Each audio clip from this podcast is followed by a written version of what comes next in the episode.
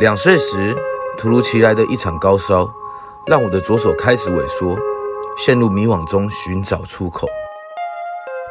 现在，我想与更多的身障朋友及推手们，一同说出生命的灿烂乐章。我是潘伟杰，欢迎收听《The Way Out 左手的世界》。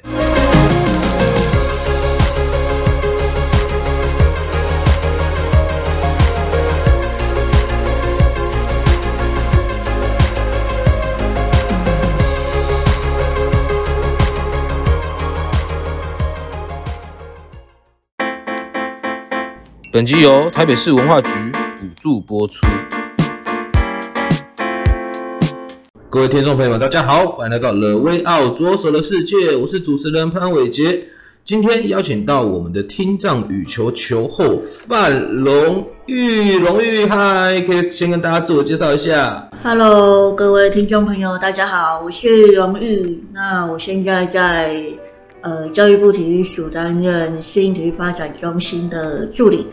那同时，我也是一个呃台湾适应身体活动协会的秘书长，然后曾经是羽球的国手。哦哇，听起来好斜杠哦，又又又又学术界，然后又是体育界的这样子，对不对？呃，那个就是不务正业。不务正业，哎，每个斜杠都这样讲，都说自己不务正业，但是每一每一个领域都非常厉害，这样子。那 OK，我们等下再慢慢的介绍，哎，你的这些的你在做这些事情上面的一些。一些小小故事这样子，对，那我们可不可以先跟大家分享一下？哎，你的身体上面的状况大概是什么样子？我是天生就患有罕见疾病，那这个罕见疾病是五万分之一的几率，然后它是呃，先讲一下它的那个病源的名称叫做 Treacher Collins 罕见疾病，嗯，那中文的话就是吹气的。症候群，那它就是一个颜面外观发育不全，然后下顎骨短小，呃，以及眼睑部分下垂，对，那然后耳朵的部分是双侧的小耳症，那有些人会有严重的听力损失，那我还蛮幸运的，算轻度的，只要戴着助听器，基本上就可以跟一般人做沟通。嗯哼哼，所以从小就这样子了？对，一生下来就这样。哦，一生下来就这样哦。那那个时候就是这个，因为我知道罕见疾病其实很多时候都需要去寻求一些，就很多医院啊，干嘛找找的才会最最后找到找到答案这样子。对，你那个时候也是这个样子吗？那时候一出生，然后医生就觉得不太对劲，就赶快把我推到加护病房。嗯，那做了很多很多的检查，一样就是在出生的医院直接被判定是罕见疾病。哦吼吼，那你这样在成长的过程之中呢，会不会有？遇到一些障碍啊？呃，行动上面是不会，就是我四肢是健全的。那比较多的障碍会是遇到比较特殊或异样的眼光。怎么说？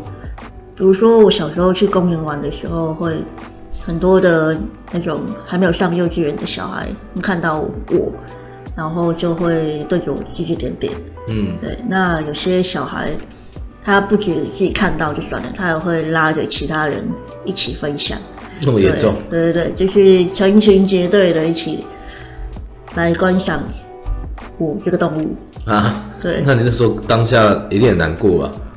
一定会难过啊，但你也不晓得怎么去处理啊。然后就，如果今天是阿妈带我，我就哭着去找阿妈；然后如果今天是我妈妈带着我去的话。我妈会比较强悍的作风，她会拉着我，然后带着我走到那群小孩的面前。嗯，那我妈她就会把眼睛张得很大，嗯，然后去环视每一个小孩，把他们所有的眼神全部都看一遍。嗯，然后她就说：“看什么看？有这么好看吗？” 然后可是我妈她凶归凶，但她还是抱着一个。教育的角度，他会跟大家说：“哎，这个小妹妹她在妈妈的肚子里面没有吃饱，嗯，所以她的耳朵比较小，嗯，然后她的脸面颜面的外观跟大家不太一样，但是她跟你们一样都是一个人，然后你们应该要好好的对待她。”嗯，啊，小朋友当下有有有没有就不一样了？嗯。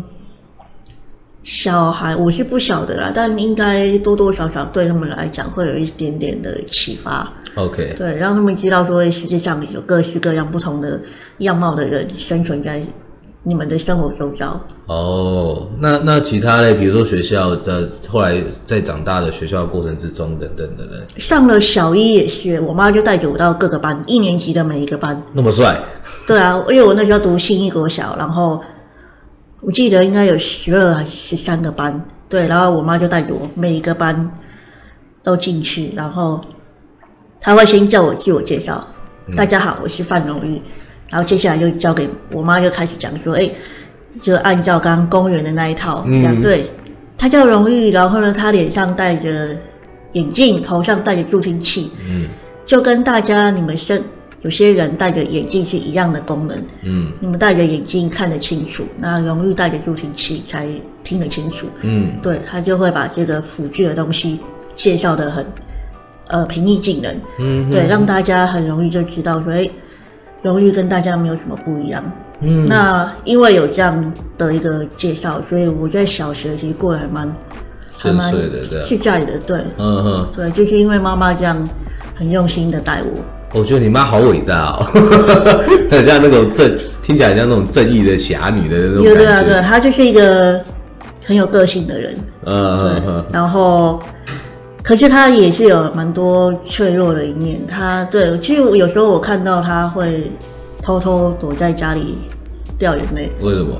其实她刚好可能看到我受到一些不太好的对待或欺负的时候，嗯，妈妈还是会难过啊。毕竟谁会愿意生下一个有缺陷的孩子？嗯哼哼哼哼。不过不过他用的方式其实我觉得是很棒的啦，就是直接直球对决，大家摆摆明了当的去知让大家知道。对啊，他不会他不会把我抱在怀里说没有关系，我们回家回家哭之类，他不会，他就是直接来。对啊，对啊，我觉得这是一件很棒的事情。那你后来是怎么样遇到羽球呢？因为家里就是体育用品社，所以我只要眼睛一张开，我家的很多那种卖摆的衣服啊，然后球拍、球鞋，各式各样不同的球类都在我家。嗯，对，那理所当然，爸妈下班他们去送货，我也跟着到他们到球场，然后到一些体育馆。对，嗯、然后他们又很喜欢打羽球。就是一个业余爱好者，嗯、所以我大概有记忆以来，两三岁我就开始在球场爬来爬去。哦，所以其实是耳濡目染这样子。耳濡目染就开始学会握球拍，然后去瞄准球，开始打球。嗯，一路就这样打上来。哦，所以从两三岁，两三岁开始打了吗？没有吧？我没有印象，反正我记忆我会打球的时候，就是就是会打球，我没有去。记到说我几岁开始会打球？OK OK。对，那你你这样子，因为我们知道你是打听障羽球嘛，嗯，对，那是什么时候开始踏入听障羽球这一块的？好像小小五还是小四的时候，刚好学校的教练、球队的教练。他们有看到一个选拔，嗯，对，那我就去参加那个选拔，嗯，对，然后那个选拔是选二零零九年听障奥运的储备国手，嗯，对，那我就刚好去选，然后也选到了，哇，对，那么厉害，那从小打就是不一样，对，就就是刚好蛮幸运生在一个对的时机，嗯嗯，那那个时候第一次选吧去哪边比？去哪边比赛？应该也是台北。台北是南京东路那个红馆吧。哦，对，南京东路体育馆。那选到没有出过比赛吗？没有，因为那一场比赛储备国手选二零零九年听障奥运，那听障奥运在台北。嗯，哦，听障奥运在台北。对对对，那我记得我储备国手选完，然后隔一年应该也是大概小五的时候，我就去去印度，嗯，嗯去参加比国际赛。嗯，对。那那是什么感觉啊？就因为第一次出国，然后也第一次面对面的遇到各式各样皮肤跟你不同颜色的外国人，嘿，嗯，感觉很非常的新鲜。然后因为年纪很轻，所以在比赛的经验上也没有很很够，嗯，就是糊里糊涂就就下场比赛了，嗯，然后连自己鞋带没有绑都都不知道，是这样。然后对，那那第一这种第一场国际赛就是。一个学经验的啊，有没有得得名，好像我也没有很在乎。嗯，嗯，OK。那后来呢？后来应该打很多场了吧？后来就呃，印度这一次的国际赛回来之后，就比较真的了解到，哎，国际赛到底是什么东西。嗯。然后也发现到，哎，我好像离那个站上。站上颁奖台的距离好像没有想象中的那么的遥远。嗯哼，对，那就开始比较认真的投入在每一次的训练。嗯，对，那到后面上了国一、国二到国三的时候，参加台北听奥，也是我第二次的国际赛。嗯，对，那成绩虽然没有到很理想，没有拿到牌。嗯，但对自己的。羽球生涯是一个蛮大的震撼，嗯，对，因为那个时候是前总统夫人周美琴，嗯，她来看我看了两场，嗯，对，分别在不同天来看两场，然后我的表现其实没有很好，都都输掉了，嗯，对，然后输输球下来也是很难过，就在旁边哭，哭完之后继续来准备。下一下一对下一场的比赛，嗯嗯，那我们是什么时候拿到金牌的？拿到金牌是二零零九年听奥结束，下一年下一个下一届二零一三年的时候，嗯，拿到金牌。那一年刚好高三，嗯，对。那拿那那那是去哪边打？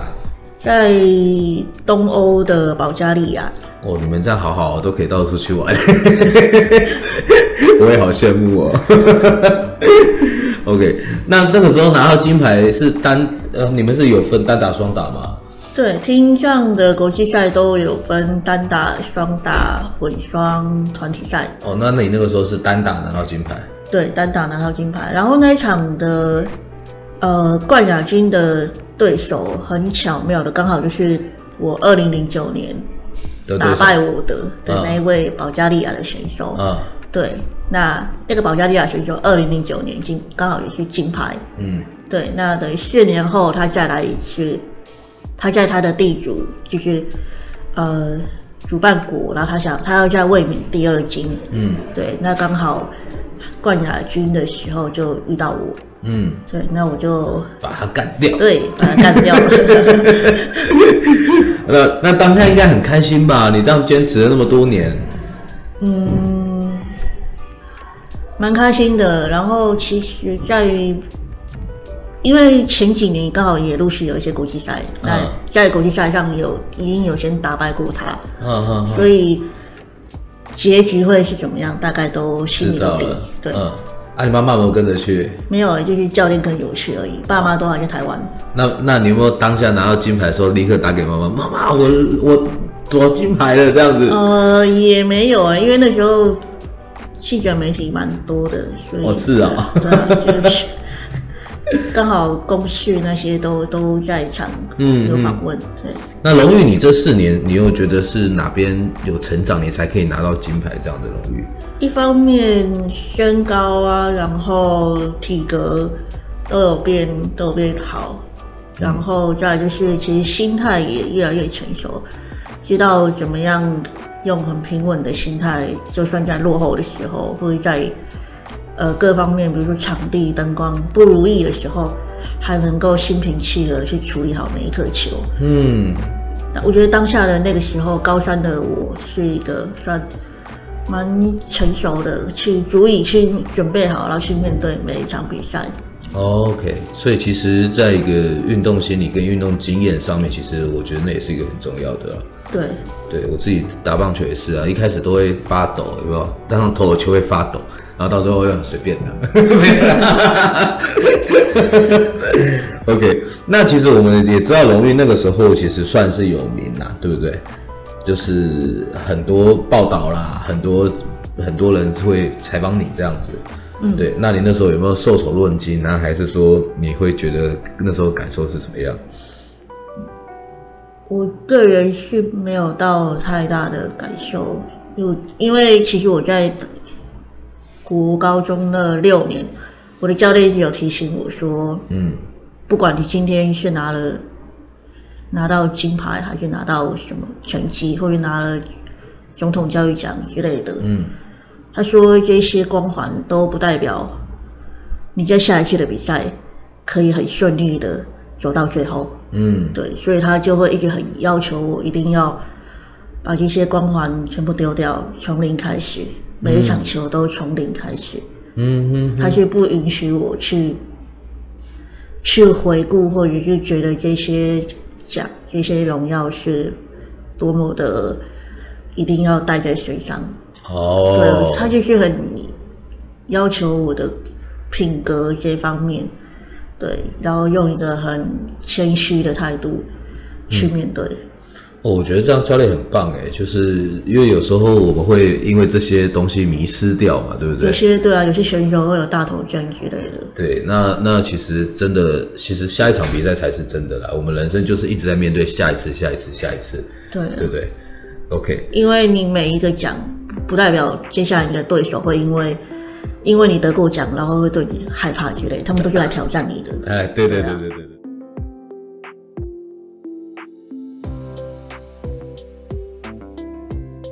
本节目由翻转影像及辉鸿开发制作播出。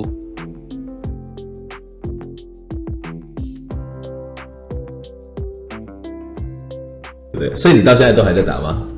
你说羽球吗？对，偶尔就是国际赛的时候会会出去。哦，现在已经是国际赛的时候再出来就够了，是不是？是，因为每一阶段的目标不太一样吧。现在就专心读书、上班。OK，对，那你现在在，你刚刚一其实一开始有提到，你现在在做摄影体育推广嘛？对，对，那你可不可以跟，就是你为什么会选择这样的领域啊？呃，因为我觉得它跟我的生活经验是最相像的，嗯，然后也是一个我最好可以最能够轻松发挥的一个地方。怎么说？例如，其实，呃，我觉得我比起其他的。同事或比起别人，我更容易去认识到身障领域里面的很多的项目的，比如说教练啊，嗯，或者是推动训训练体育的各个协会的负责人等等的，嗯，我是蛮能够比起其他人更容易亲近到这这一块，嗯嗯嗯，然后再来就是我觉得。我是有能力能够在这个领域里面做一点回馈，或者是发声。嗯，你想要你想要发什么样的声音？你我觉得首先需要让社会大众去改变到大家对于身障者能够参与运动的这个态度。嗯，很多人还是不晓得身障者是可以好好的享受运动。嗯嗯。那另外一个方面想要发生的是，想要对身障者说的。其实就是，当我们跟别人说我们可以的时候，但在这个我们可以的同时，我们应该也要有能力去让身边的人一起更变得更好，嗯，而不是一昧的让别人来觉得你很好，这样就够了。嗯，我们需要有能力去让这个环境、这个世界变得更友善。嗯，你也要有权利去教导别人说。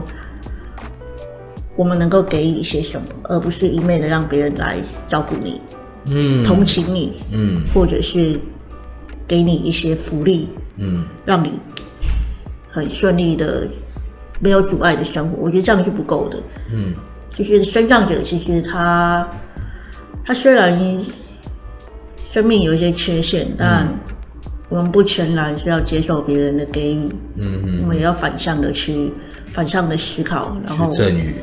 对，然后去推广，就像你，哎，你拿到了这些金牌，然后，哎，你最后，哎，选择了去推广适应体育啊，让更多身障朋友有机会去做更多的事情，这样子嘛，对不对？哎，我觉得这很棒哎。其实我现在我也我不太了，我们可能都不太了解，到底推在推适应体育上面会有什么样的困难，你可不可以跟大家分享分享一下？对，因为其实我们也知道。很多的身障朋友会一昧的去跟去陈情啊，然后去抗议说政府对我们不好，然后政府给我们这些福利不够，或者是政府就是在某方面没有照顾到我们。嗯，对，就是会抱怨。但是他有没有想过，他为这个社会做了什么。嗯，我觉得这是一个比较可惜的地方。嗯嗯嗯，的确啦，的确就是我们其实走出去，然后用正向去做做做做这些改变，反而才是一个重点嘛，对不对？OK，那其实你在推广，在做这些推广啊，那现在在江教授的团队里面嘛，那在做这些推广的时候，你有没有什么让你印象深刻的地方？呃，这边补充一下，江教授就是台湾师范大学特特教系的教授，然后我们这边是呃以一个推动适应体育为导向的一个团队。那我在张老师团队目前第三年，然后先前是在处理，先前应该推的是有关于运动设施、运动场馆的部分，嗯，就是营造特殊族群。友善运动环境这个计划，嗯，嗯，那现在的话是，呃，换成去推学校体育的部分，推展学校适应体育深耕计划。哦，对，那其实，呃，我觉得印象蛮深刻的，就是越来越能够发现，其实现在很多的体育老师或特教老师，他们并不是。不会教，或者是不愿意教，很多的时候是他的呃资源其实不太足够。嗯，对，像是呃我们现在也办了，我们也邀请很多的县市来做主动去发起适应体育的教师的真人，对，就办比如说办研习啊、公开观课、工作坊等等的这些活动。嗯，那就是会广邀各个县市的。国高中小的体育老师、特教老师来参加这个研习，嗯，那就可以发现到，诶，如果老师来参加研习，那他的学校的课没有人帮他上，嗯，对，那学校可能也没有多的费用可以提供给他去找代课老师，嗯，对，那这个点就蛮可惜的，嗯，对对对，就代表说活动真人的活动一直在办，但是并不是所有的老师们。都能够真正的享受到这一份真人活动的好处，嗯，对，我觉得是蛮可惜的。OK，等于是必须透过活动要办的很多场很多场，才有办法引起到，才有办法激激出每一个老师都能够尽可能的来参与这样的教教师真人，让他比较能够真正了解各个障别的孩子在体育课里面会需要注意到什么。然后，以及老师要用什么样的方法去经营这一场体育课？嗯，那你能不能举几个例子？其实就是体育课之之间，我们到底需要去注意什么样的事情，去帮助这些孩子？嗯，像是呃，其实很多的体育老师他并不了解所谓的自闭症学生的特质，嗯、那也有可能当初在学习初的 IEP 会议里面。其实特教老师可能有先跟体育老师做一些沟通，但并不并不表示说这样一个沟通就可以很清楚的了解这个学生他平常会有什么样的状况或特质。对，那就代表说这个学生在班上，他如果没有跟同学有足够的融入的话，他在上体育课一样会，就算老师没有刻意冷落他，那他可能也会因为。跟同侪相处的过程没有那么顺利，他就是会单独的落单在那里。嗯，那那这样怎么办呢？那通常他就是真的单独落单在那边吗？就等于是呃班级经营的部分，老师必须要去引导同学怎么样去跟这位特殊生相处、相处共融。对，我觉得就是在身为导师也好，或者是特教老师也好，蛮重要的一环。哦，对，原来如此。OK，那其实，在推广设计体育，我觉得应该也是一个很往很前面的一条道路了。对啊，在台湾来讲，对啊，他虽然你在台湾已经推了二十几年，但对于很多人来讲，都还是一个很陌生的东西。对了，对对，其实因为听到这个名词，哎，什么是适应体育？其实很多人一开始都还是不知道，因为看你们的粉砖，哎，好像还常常也还要需要去解释给大众听嘛，对不对？对。OK，那我们也知道你后来现在其实好像跑去转战铁人三项，没没有转战，就也是不务正业，不小心掉到坑里面去了。怎么说？怎么怎么说掉？怎么说掉？呃，因为其实参加铁人三项也是张义纯老师的一个发想，他觉得他想要透过英气，就是吸引身障的朋友去参加铁人三项，嗯、然后告诉社会大众说，哎，身障者连这么困难的运动，这么困难的三个运动项目都可以达成的，嗯，那。这个社会是是不是可以更相信，身障者也能够好好的参与运动？嗯，那是不是可以让所有的运动项目、运动赛事，然后运动的赛道也好，都能够多为身障者有更呃多一点点的包容？嗯嗯，跟设想。嗯嗯，对，像是在赛道，有一些赛道真的是很不适合。西藏跑者跟陪跑员，uh, 因为赛道真的太小，uh, 或者是有些赛道真的就是会遇到很多上楼梯、下楼梯，然后会有一些路障，或者是有一些专门在禁止摩托车通行的那种 ㄇ 字形的，uh huh, 就是那种公园常会出现那个 ㄇ 字形的那个挡渡挡，嗯，uh, 对，然后它会办在，它就会出现在。一些马拉松赛道里面或山铁赛道里面，嗯、啊，这个对于视障跑者要通过，就是一个阻碍，就很危险。对啊，对啊，其实这个说不定慢慢的在你们在参加的过程之中，我因为我知道你们是一个 team 嘛，对不对？嗯。那你们在参加的过程之中，说不定慢慢主办单位就会去越来越重视这件事情。就我们在比完赛都会把一些赛道的状况回馈给主办单位啊。对，像是比如说在资讯传达的方面。如果能够有跑马灯的话，嗯、对于听障的选手会更更有帮助。啊对，啊对对对，对然后以及你台上的主持人在主持的时候，不要只会说那边，请那边的选手，那那边的选手那是哪边？对哪边？对，然后来这边集合，这边是哪里？啊、对，这些形容词都如果能够更精准的话，对于智能智能障碍的选手或者视觉障碍的选手都会比较友善。嗯嗯嗯，我觉得很不错啊，就是你们说不定希望未来可以看到你们这个 team，诶，在铁人三项发光发热之外，然后可以发挥更多的影响力，这样子。嗯，他、啊、现在也是蛮希望能够往国际发展的。哦，国际啊、哦。对。跑到国际去就对了，你们这个 team 要跑到国际去。OK，好，那我们聊了那么多跟荣誉相关的故事，其实大家也对荣誉也蛮了解了。那其实我想问荣誉一件事情呢，你有没有一首最能够代表你的一首歌？最能够代表我的，应该会是刘德华的一首《笨小孩》，然后他现在也有由五月天也有来翻唱。哦，真的啊？为什么？对，那它里面有一句歌词是这样说的，就是呃，往着胸口拍一拍啊，勇敢站起来。不用心情太坏，嗯、就是我觉得就一直很符合我在面对生命的态度。因为虽然会一天到晚就遇到一些无微不微大小的挫折，嗯、但都还是可以胸口去拍一拍，拍，对，然后呢笑一笑，然后就就过了。OK，我觉得这其实很棒，就是真的，我们永远都当个笨小孩，拍一拍，什么事情都没有事了，对，啊、不对？对啊。OK，那我们能问一下荣誉，你现在几岁？二十七哦，二十七也很年轻呢。那 OK，那今天如果写一封十年后的一封信，就是写给三十七岁的你，你会想什么？写什么样的话？呃，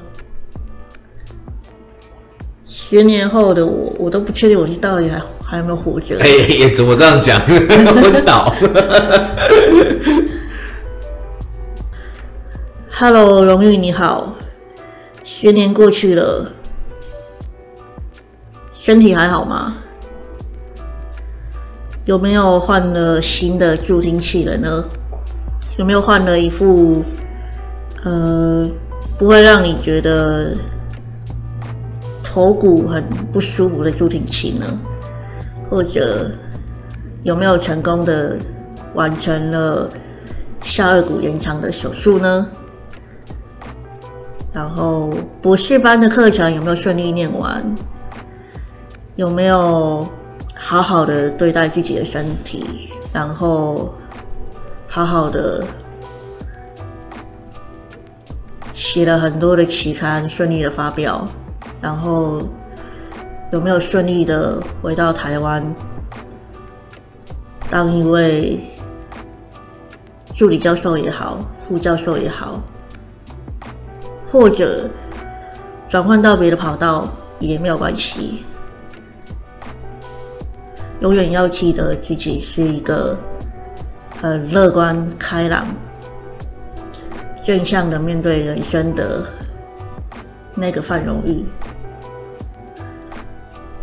那最后也送给自己一个不确定你十年后还记不记得座右铭。别人会学起你的好，成为更好的他，那你也会学起学习别人的好，成为更好的你。那我们都没有必要要太过苛责自己，做好当下的自己就够了。继续往前走吧。OK，keep、okay, going，太棒了哇！刚刚在旁边都听了，我都偷偷流把油了。好，OK，那其实节目也到了尾声了。那我每次都会问，但是好像也只有一个人答对过。就是你知道节一个节目到尾声要干嘛吗？就跟有没有什么话想要跟大家讲啊？或者一些，我们一定有个很重要的一件事情。我们看 YouTube 啊，看什么？他们到尾声都已经哦，按赞、订阅、分享嘛。哎，对对对 哇，这是第二个猜中的，太厉害了。OK，所以各位听众朋友们一定要按赞、订阅、分享，并开启小铃铛，搜寻我们的 Way Out 左手的世界。那今天很谢谢荣誉来到我们的节目，谢谢，谢谢，要按赞分享哦，拜拜，拜拜。